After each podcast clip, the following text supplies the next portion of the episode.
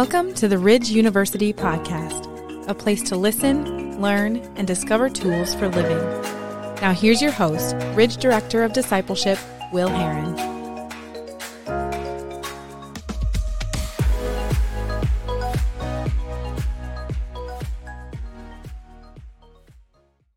Well, welcome everyone. My name is Will Herron. I'm the Director of Discipleship at the Ridge, and I'm also your host for this Ridge University podcast series.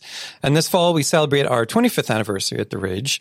And so I've gathered a few folks who have been here from the beginning to kind of look back and reflect on what God has done during those years. And today I'm excited to welcome to the studio, Rod and Helene Bergren. Guys, welcome. So good to have you here. Hi. Thanks for having us. Yeah. Thanks for having us. This is going to be fun. Yes. Looking forward to this. Honestly, it's been a privilege to just meet with people who have kind of been here from the beginning and to look back over the past 25 years. I will warn you, there's been a bit of emotion, in the last interview. So, Rod, I don't know if you need me to get some tissues for you. Yes, please. Are you a crier? Are you a crier? Yeah, absolutely. No. Okay, well, maybe we're safe there. So maybe the obvious place to start here is how you guys even got connected to the Ridge in the first place. So, Helen, why don't you start? So we were attending Meredith Drive Reformed Church, and one Sunday, Pastor Tony invited Mike to get up and preach and promote this new church launch that was going to be happening in Ankeny. And Mike preached, "Get out of this boat." I didn't even hear the message. Rod heard it. I was downstairs serving in the nursery, and I didn't get to hear that message, but Rod heard it and told me about it. So he started talking to me about getting involved, which is very interesting because we had been in a Sunday school class, an adult Sunday school class there, and we had done this networking course that was a big thing back in the 90s called networking, I believe, and it invited you to really take an inventory of things throughout your life in ministry and mission that you might want to get involved in. And there were many, many choices. One of the things I recall being on both of our lists was being involved in a church plant. So when Rod brought this up, of course, I jumped on board immediately without hesitation. That's not really how it happened. So there's a bit of hesitancy on your part? There was, and I don't understand why. Yeah. She and I, we prayed about it. We talked about it. I met with Mike, went to lunch with him or something. And we sat down. I came back, and I think I either talked her into it or said, "We're doing this." Sorry. Actually, there was some comfort in it because there were a couple of couples on the team that were going to join in as well, who I knew and liked and was comfortable with. I'm not normally a shy person overall, but sometimes... There was a group at Meredith Drive called Wedded Without We once, and there was young couples that didn't have children yet, and quite a few of those couples were coming here and had children by that time. So it's we just kind of followed along. With them, we liked that friend group. Came up here. Doug and Michelle were part of that group. Yes, so, yes. It was just a wonderful. Michael and Jean Hirsch. Mm-hmm. Yeah. And so there was a sense in which this is something you've been thinking about in terms of being involved in a church plant. Mm-hmm. But what drew you in, I'm assuming, was part of Mike's vision, Rod, as he was kind of casting that morning. Part of that, and then the relational piece as well. The relational piece, and also Helen, we were in huge transition at this point in our lives where we were both starting new jobs and we were moving around. So we'd moved back from Adele back into Polk City, I think, at the time. And so we were looking for some place new. We fit with Meredith Drive. We had been going there for a long time. But the idea of something in Ankeny that was close to us in Polk City actually just kind of fit in. It's almost it's part of our community in many ways. So yeah, all of that, all those things. I mean, it wasn't just one standout thing, but it was all of those things tied together that added up to the sum total of, yeah, we're going to do this. Do you think you realized at the time the significance of that decision? Because obviously here you are 25 years later. I don't think that there was any way we could have looked ahead and understood what this would become and how many lives it would impact. Obviously, we hoped. We hoped, and we knew, well, if God's on our side, if God is in this, this isn't going to fail, and he'll use it. Even if we don't get everything right, he can use it and he can work with us and he can guide us and speak to us. So all that was there. For me, I think it was a very an early lesson in submission to my husband. I had, and that's how God spoke to me. And you got to listen to him on this. And I don't know where the hesitation came from, but I'm glad that we did it. I'm so glad that we did it. Yeah. So can you speak a little bit to those those early days? Mike and Sarah's, I guess there was a couple of groups meeting at that time, I think. And, there were a couple of groups. And we weren't always at Mike and Sarah's house. I mean, most of the time we were at Mike and Sarah's house. But, yeah, I remember just some of the weird stuff that happened. We were talking about it just the other day. We had childcare. One of the daughters of one of the couples was watching kids. And I remember our child, our oldest child in particular, was having a meltdown. And it was kind of funny. One of the other parents looked over and said, well, there's a stage 4 hissy fit if I've ever seen one. And it's just stuck with me ever since. You know, it was just stage 4 hissy fit. I'm like, that's just hilarious, you know? Kids do it. Yes. And again, I guess there was just a bit of a sense of reality then as well. I mean, that's the thing. Like when you're in a larger church, there's kind of opportunity to hide in that kind of way, or your kids are like when you're in a church plant like that in a small group, everybody can see everything that's kind of happening, and everybody knew everything. And some of us didn't know each other all that well. So it was a time of getting acquainted and gelling together as a group and finding each of our, what we were going to drive and what we were going to help with. It was really good. The launch team divided into two groups because there were just too many of us to meet in one house. And then we would rotate homes where we met. And then, reconvene together and get ready for the first public service and just all these things that were going on. We did a lot of Bible study and studying of the Acts 2 New Testament church. And it was a lot of fun to get to know people, and we'd been in small groups before. So you can see where God had laid some groundwork as well. It was a neat time. It was a warm environment. We were friendly with each other. We were excited and, not exactly sure what was ahead. But again, we knew God's faithful. He would have to be to take a bunch of mostly 20-somethings and start a church, right? I remember being really thankful for the people who were a little farther down the life road to have some experience and some, not just Bible knowledge, but like rubber meets the road. This is, how a church can work or not work, and but yet not be stuck in a paradigm. Yes. Right? And so all that kind of worked toward having your first service. And what are some of your memories of those early services? I remember the first service pretty vividly, and I remember thinking, well, how many people are going to be here? The first public service. Yeah, how many people are going to show up? Are we going to have anybody? Is it just going to be us? Are all of us going to show up?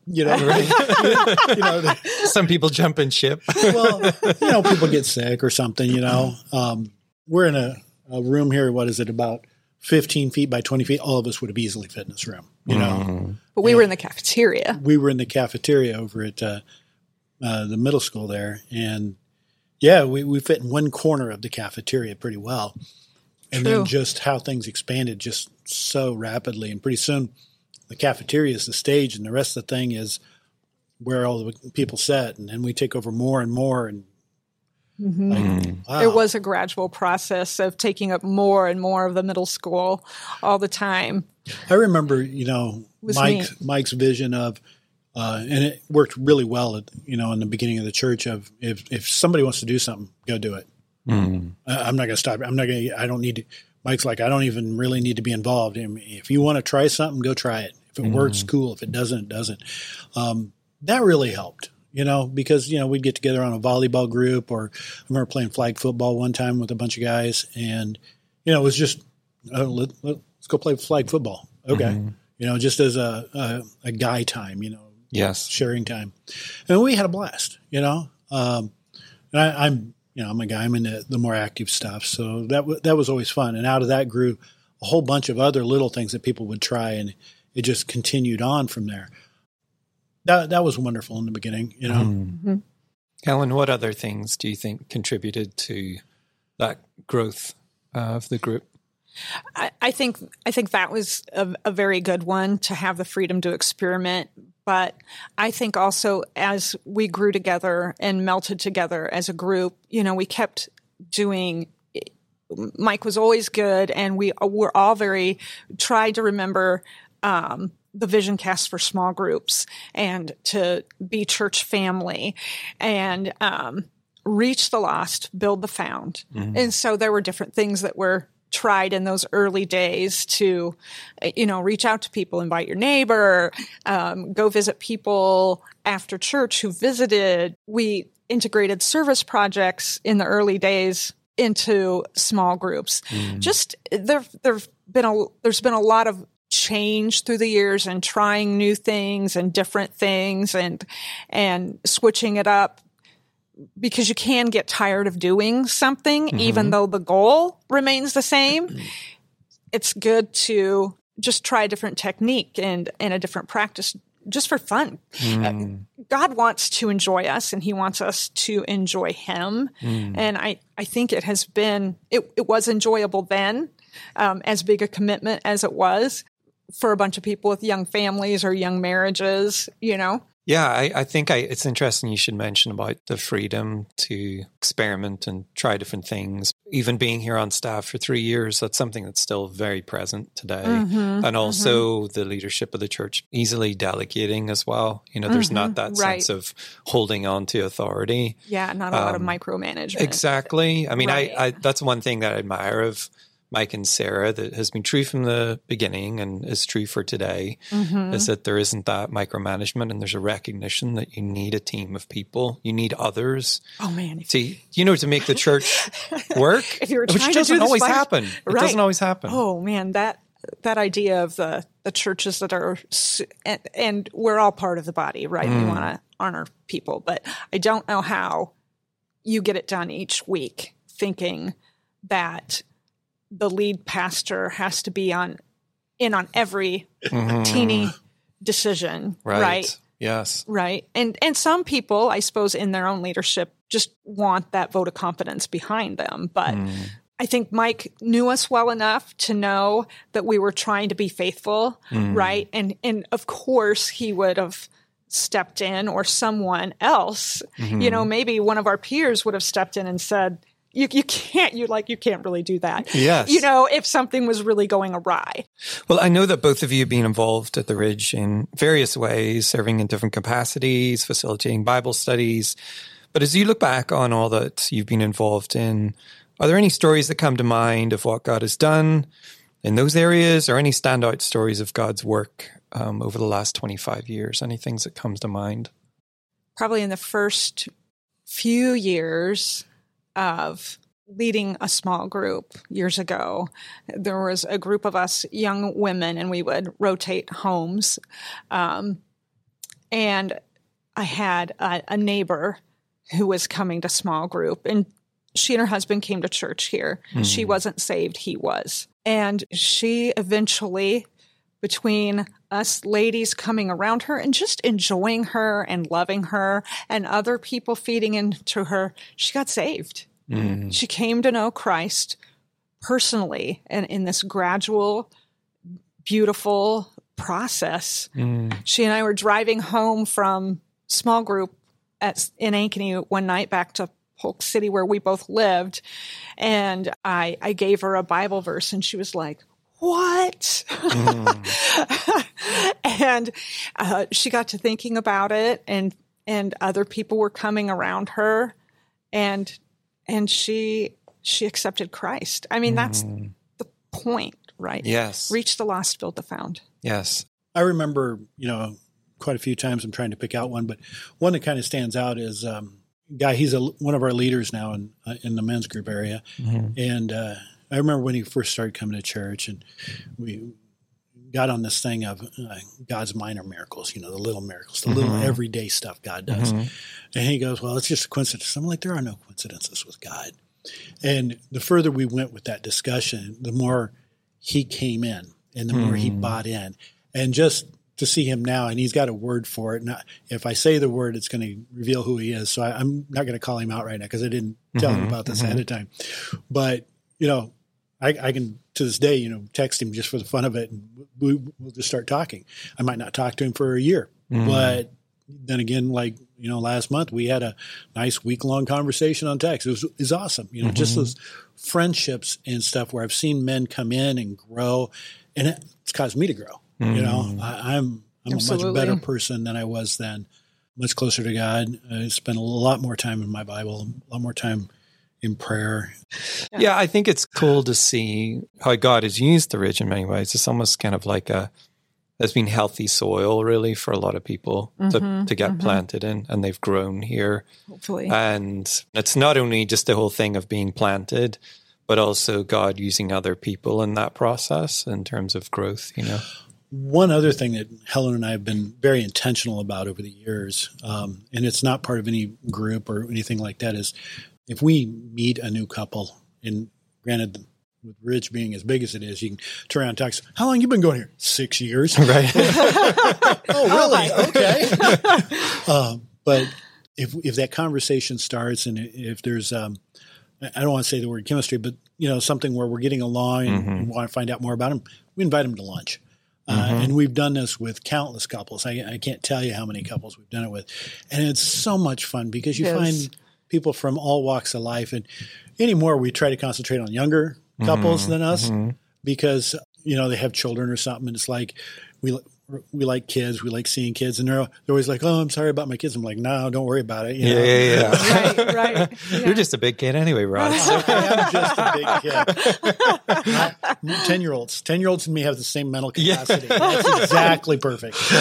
No, that's so cool. But again, it often takes that initiative and taking that step that actually gets people rooted in the first place, or the beginning of being rooted in a place. Right. How many times have you chatted with people who've been at the Ridge for a while, whatever, and they say, yeah, I knew so-and-so, or we just happened to go for coffee and then they invited me in, or I got invited into a community group, or so often it's that relationship piece. Mm-hmm. And so often that's why people stay as well, because of the relational development in the relationship with God, but also their relational development with others. And again, always an encouragement to listeners, I think, of making that step and getting into community with others, like God has made us to follow him in the company of others. Some of our closest couples and our closest individual friends we made in small group, are people that we have trusted with our darkest days, called crying.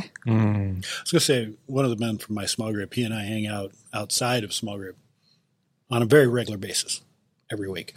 And last night he was over and, we just hang out and talk. He's a shy person. Obviously I'm not, but he is one of my best friends. And I know I'm one of his best friends. And there's things we talked about, some things last night that was, outside of small group, outside of every, but it was a fun conversation. It was a deep conversation. Love that. Yes. Value that. Yeah. Tremendous amount. Yes. And that's been part of the... And now I am crying. Yes. I warned you. Looking back, I tell you, it's, and seeing what God has done. So coming into land, as you look in the next 25 years of the Ridge, is there any kind of hopes that you have for the Ridge that you think, in 25 years, I'd love to continue to see this at the Ridge? Or I would love to see people develop those deep relationships. If God wants me to be a facilitator, fine. I'll do whatever God wants me to be. But I want to see the younger people develop and learn how much value there is in relationship and in community in Christ. And I'm looking forward to watching them, and I'm looking forward to being part of it. Yeah, it's going to be fun. I love that. Helen, what about you? When I look at Scripture and I see the Acts 2 church, the New Testament church that we studied way back when. That's what I want for this place, you know, on a large, big picture scale. That's what you want for people. You want it to be church family. You want people to be close-knit. Pretty tough to pull off in a great big worship center on a Sunday morning, right? So what does that mean? You do have to make an effort to be on a team or, you know, be in a small group. Right. But, I mean, I think there are specific things that I would like to see happen, too, that are maybe scaled-up versions of, like, little spiritual dreams that I have. Like, I think it would be so fun for the church to have a mission connection on every continent. I love how we continue to support families, you know, and raise children with a solid biblical foundation.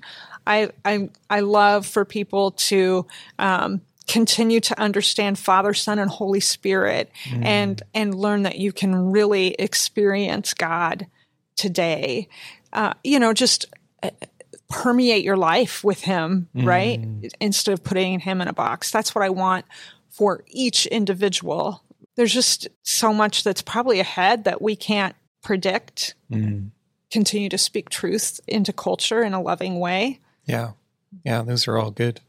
Well, guys, thank you so much for your time today. You're welcome. Thank you. Yes, and thank you for your faithfulness, really, over the last 25 years. Lots of different seasons. It's really community life. We've talked a lot of positives here, but it's not always positive. Sometimes it's hard. Right. And, you know, you have disagreements and those kind of things, but I think it's awesome that you guys have, are still here and serving. So thank you. Thank you. And thank you for listening today. I hope you'll join us again in this series as we hear more stories of what God has done these past 25 years at the Ridge. We'll see you next time on the Ridge University podcast. Thanks so much for joining us today. If you are interested in finding ways to live out your faith, why not head to our church website, ridgelife.org. There, you'll find opportunities to serve in the church and in our local community. You'll also discover ways to get involved in community groups, one of the best ways to find support and encouragement as you seek to live out what you're learning from the Bible. Head to ridgelife.org for more details.